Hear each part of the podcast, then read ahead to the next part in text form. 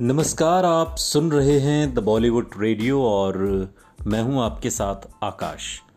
दोस्तों, किस्सा राजेश खन्ना का है, लेकिन बात फिल्मी नहीं, सियासी है।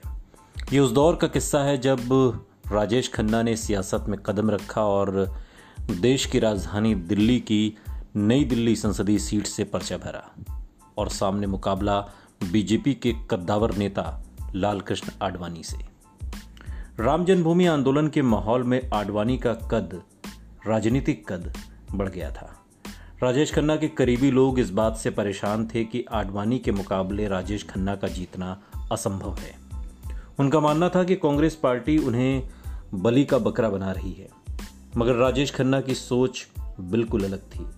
उनका मानना था कि वो छोटे मोटे मुकाबले के लिए नहीं बने हैं, और राजीव गांधी ने इतने बड़े प्रतिद्वंदी के सामने चुनाव में खड़ा करके उन्हें इज़्ज़त बख्शी है।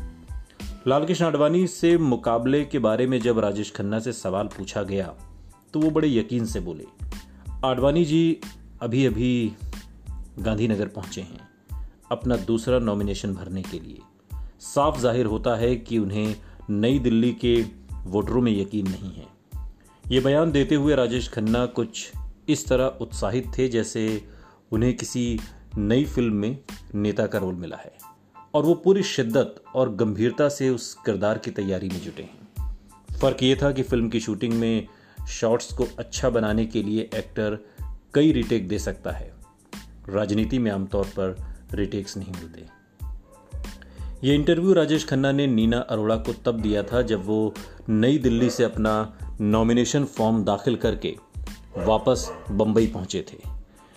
नीना उनसे मिलने उनके ऑफ़िस में गई थी और इंटरव्यू के साथ छपे अपने लेख में, नीना ने राजेश खन्ना के उत्साह और उनके ऑफ़िस की चहल पहल वाले नज़ारे को बखूबी बयां किया।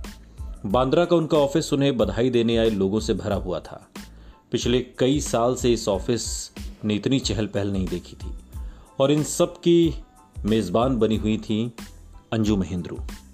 नई पारी के जोश से राजेश खन्ना का चेहरा दमक रहा था। नई दिल्ली कॉन्स्टिट्यूंसी जीतना इतना आसान नहीं होने वाला। आप वहाँ से चुनाव लड़ने के लिए क्यों तैयार हो गए? नीना के इस सवाल पर राजेश खन्ना चुप रहे और जवाब देने के बजाय अपनी नज़र के चश्मे के फ्रेम से खेलने लगे। नीना के मुताबिक ये राजेश खन्ना के किसी सवाल को अनसुना करने की पुरानी ट्रिक थी। अगर सवाल पूछने वाला फिर भी न समझ पाए तो वो उसे नज़रअंदाज कर देते थे। मगर मैं जानती थी कि ये एरोगेंस दरअसल राजेश खन्ना के अंदर छुपे बच्चे का डिफेंस मैकेनिज्म है। उस दिन वो बच्चा बेहद उत्साहित था और बहुत ज़्यादा नर्वस भी। किसी मज़े हुए राजनीतिज्ञ की तरह राजेश खन्ना ने गंभीर होकर कहा था, राजनीति एक बिल्कुल अलग विधा है। ये फ़िल्मों की तरह नहीं है। मगर उनकी इस बात पर अंजू महेंद्रू ने उन्हें छेड़ा।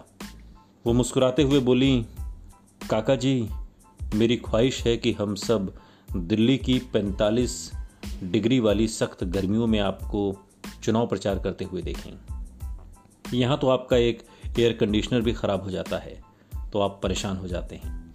ये बात सुनकर राजेश खन्ना समेत वहाँ मौजूद सब लोग हंस पड़े थे। ज़ाहिर है सबके जहन में ये सवाल भी था कि सुपरस्टार अपने सारे नाज नखरे छोड़कर कैसे राजनीति की मुश्किल डगर पर चल पाएँगे।